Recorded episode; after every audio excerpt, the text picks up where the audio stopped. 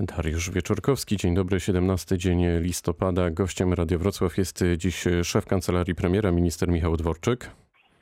Dzień dobry panu, dzień dobry państwu. Zacznę panie ministrze od wywiadu Roberta Mazurka z posłem Lechem Kołakowskim. Lech Kołakowski w wywiadzie e, powiedział, że odchodzi dziś z Prawa i Sprawiedliwości razem z nim jest grupa innych posłów. Rozmawiają o nazwie koła.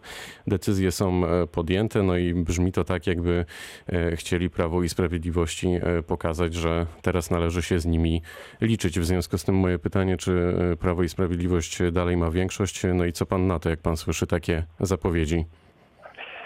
Różne rzeczy politycy wypowiadają w emocjach. Mam nadzieję, że e, ta wypowiedź właśnie miała taki charakter emocjonalny. E, dzisiaj Polsce potrzebna jest stabilizacja i e, zgoda, w związku z tym Zjednoczona Prawica powinna zadbać o to, żeby taką stabilizację i pewien spokój E, również legislacyjny, jeśli chodzi o parlament, e, zapewnić. E, wielokrotnie rozwiązywaliśmy w ramach Zjednoczonej Prawicy różnego rodzaju napięcia czy nieporozumienia, co jest zresztą zrozumiałe, bo jesteśmy szeroką bardzo centroprawicową formacją. No i mam nadzieję, że tym razem również tak będzie, że mm, te różne nieporozumienia czy te napięcia uda się rozwiązać.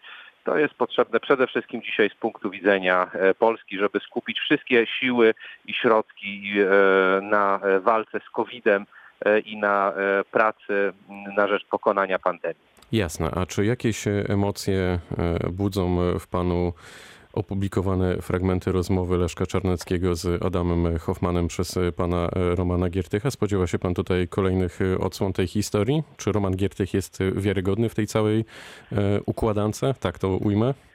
Ja nie słyszałem e, tych nagrań, ja e, z opisu znam sprawę, natomiast no, z doświadczenia mogę tylko powiedzieć i opierając się na tych dotychczasowych sytuacjach, wielokrotnie bywało tak, że pan mecenas Giertych zapowiadał wielkie wydarzenia, e, miały być rzekomo jakieś przełomowe historie, a potem e, kończyło się to wszystko e, na niczym. W związku z tym oczywiście nie znam tej sprawy, więc trudno, żebym się do niej odnosił. Natomiast jeśli chodzi o zapowiedzi pana mecenasa Giertycha, to takie mogę podsumować. Rozumiem.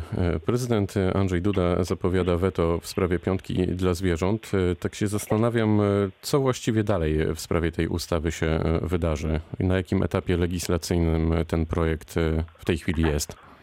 No tutaj mamy jasną deklarację polityczną e, wyrażoną przez parlamentarzystów e, Prawa i Sprawiedliwości. Chyba pani rzecznik w tej sprawie się e, wypowiadała E, pani poseł Czerwińska, że w tej chwili ten projekt nie będzie dalej e, procedowany e, i trwają prace czy analizy według mojej wiedzy w ministerstwie, w ministerstwie rolnictwa na temat innych rozwiązań legislacyjnych, które zapewniłyby ochronę dla zwierząt. Premier Mateusz Morawiecki również zapowiada weto, ale w sprawie praworządności Polska nie chce i nie godzi się na powiązanie wypłat z unijnego budżetu z praworządnością. Panie ministrze, my na tym ruchu więcej zyskamy, czy jednak stracimy? Ja przede wszystkim mam nadzieję, że nie dojdzie do takiej sytuacji, kiedy trzeba będzie zastosować weto. Jesteśmy zdeterminowani, żeby e, Unia działała zgodnie z traktatami. Jesteśmy zdeterminowani, żeby e, jeśli będzie taka konieczność, zablokować pozatraktatowe działania e, no i złamanie ustaleń przywódców e, państw Unii Europejskiej, bo przypomnę, że w lipcu został wypracowany konsensus, który w tej chwili niektóre kraje próbują złamać. Więc mam nadzieję, że tutaj przyjdzie czas na refleksję. Unia od początku była sojuszem państw, które traktują się wzajemnie podmiotowo, które się szanują i mam nadzieję, że dalej tak e, pozostanie, że, żadne rozwiązania siłowe e, no nie będą tutaj wykorzystywane.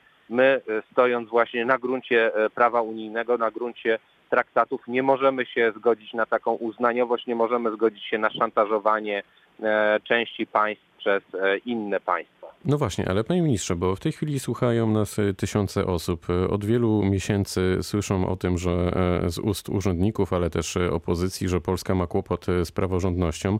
Skąd w pana ocenie uwagi Unii Europejskiej pod naszym adresem? Jak pan myśli? W moim przekonaniu jest to wyłącznie polityczny, ideologiczny konflikt. Część państw, które krytycznie oceniają e, e, mm, które posiadają większość w parlamencie, czy węgierskim, e, czy polskim, e, po prostu mają inne spojrzenie na świat i teraz do tej ideologii, czy politycznej, którą chcieliby narzucić innym, starają się dobrać różnego rodzaju narzędzia i środki przymusu, tak moglibyśmy powiedzieć. I w ten sposób chcą działać, wykorzystując budżet Unii Europejskiej. Powtarzam, Unia Europejska to sojusz państw, e, które wzajemnie się szanują, które przestrzegają traktatów, e, które e, szanują swoją podmiotowość. No i nie może być do czynienia, nie możemy mieć do czynienia z taką sytuacją, gdzie urzędnicy, czy politycy europejscy, czy przedstawiciele niektórych państw, którzy po prostu reprezentują inną opcję polityczną, próbują na części krajów wymusić określone działania. Na pewno to do niczego dobrego Unii e, nie doprowadzi. Z różnych e, stron Polski płyną e, głosy, że brakuje rąk do pracy w szpitalach tymczasowych. Jak rozwiązać ten problem? No i jak poważny jest to problem? Co wynika z waszych obserwacji i danych? Ten problem oczywiście jest dużo szerszy, dlatego że to nie chodzi wyłącznie o szpitale tymczasowe, chodzi o całą polską służbę zdrowia. Mamy za mało personelu medycznego. To są zaległości z kilkudziesięciu lat, tak można powiedzieć. E, Mimo tego, że po 2015 roku e, bardzo została, e, w sposób bardzo znaczący została zwiększona liczba miejsc na kierunkach medycznych na wyższych uczelniach, to wykształcenie lekarza czy innego pracownika służb medycznych to jest jednak wieloletni proces. W związku z tym musimy próbować odnaleźć się w tej sytuacji e, no, dzisiaj po prostu, prawda? Myśląc z jednej strony oczywiście o przyszłości, ale musimy myśleć e, o tym, z czym dzisiaj się borykamy. Stąd różne rozwiązania legislacyjne, e, które już wprowadziliśmy dotyczące ułatwienia pracy lekarzom, pielęgniarkom, medykom, ledy, me, e, ratownikom medycznym e, w Polsce, ale również rozwiązania legislacyjne, które jutro znajdą się w Sejmie, dotyczące e, otwarcia szerszego niż do tej pory otwarcia rynku e, w Polsce dla e, przedstawicieli zawodów medycznych z krajów spoza Unii Europejskiej. A takie rozmowy, panie ministrze, wejdę w słowo, są prowadzone już z jakąś konkretną grupą lekarzy, właśnie z innych państw? Napływają w tej chwili informacje będące dowodem, że jest spore zainteresowanie lekarzy czy personelu medycznego e, z innych krajów e, pracą w Polsce. Natomiast oczywiście to e, przyszłość zweryfikuje te wypowiedzi, prawda, i te pytania, które w tej chwili wpływają, czy to do Ministerstwa Zdrowia, czy to do poszczególnych szpitali. Tu oczywiście trzeba działać roztropnie, dlatego że z jednej strony musimy, i to jest nadrzędna sprawa, zadbać o bezpieczeństwo pacjentów, no ale z drugiej strony musimy ułatwić dostęp do polskiego rynku pracy lekarzom, pielęgniarkom czy ratownikom medycznym e, spoza granic Unii Europejskiej, bo sytuacja dzisiaj tego po prostu od nas wymaga. Jak jesteśmy e, przy zdrowiu, to zapytam pana o ustawę covidową. Czy ma pan już e, informację, kiedy ona zostanie opublikowana? Bo też mam wrażenie, że od kilku dni nie mówi się o niczym innym, e, tylko o tym, kiedy ta ustawa faktycznie ujrzy światło dzienne. Wierzę, że wkrótce e, wszystkie zostaną e, spełnione e, warunki i do tego, żeby ta ustawa została opublikowana. A jak wygląda sytuacja z lockdownem? My się oddalamy od tego scenariusza, czy on nadal jest gdzieś tam z tyłu głowy jako potencjalny scenariusz do tego, by właśnie jeszcze mocniej powalczyć z pandemią w Polsce? Oczywiście, że y, to jest realny scenariusz cały czas, chociaż na szczęście w ostatnim tygodniu mieliśmy mm, lekkie wypłaszczenie e, i lekką stabilizację, jeśli chodzi o liczbę dziennych zachorowań.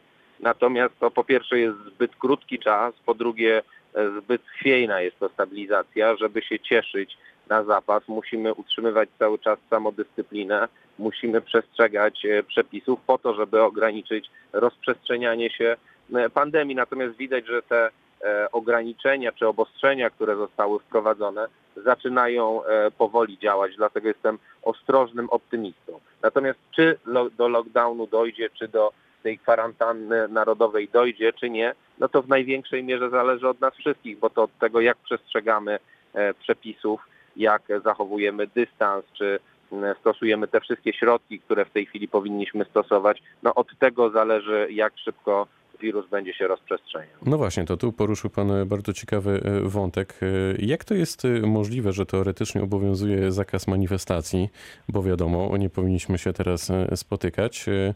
No a manifestują kobiety, manifestują narodowcy. Czy jak Pan na to patrzy, to patrzy Pan na to z dużym niepokojem i jest jakiś pomysł na to, jak ewentualnie mm, unikać tego typu zgromadzeń, czy po prostu pozostawia to państwo rozsądkowi obywateli? Wie pan, przepisy w tej sprawie są jednoznaczne. Każda, e, każde zgromadzenie powyżej pięciu osób w przestrzeni publicznej dzisiaj to jest łamanie obowiązujących przepisów. E, Do tego nie powinno oczywiście dochodzić.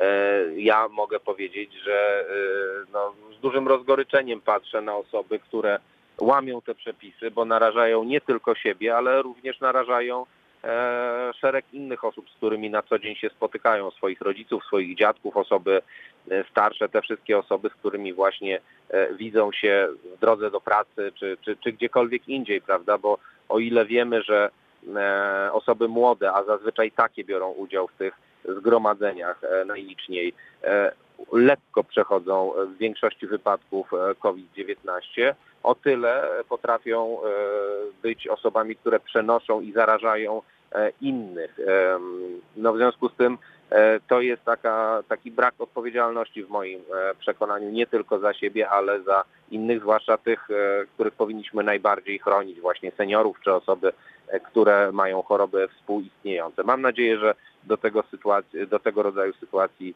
e, nie będzie dochodzić. I niech to będzie puenta naszej rozmowy. Szef Kancelarii Premiera, minister Michał Dworczyk, był gościem rozmowy Dnia Radia Wrocław. Bardzo dziękuję panie ministrze. Dziękuję panu, dziękuję państwu. Pytał Dariusz Wieczorkowski. Dobrego dnia.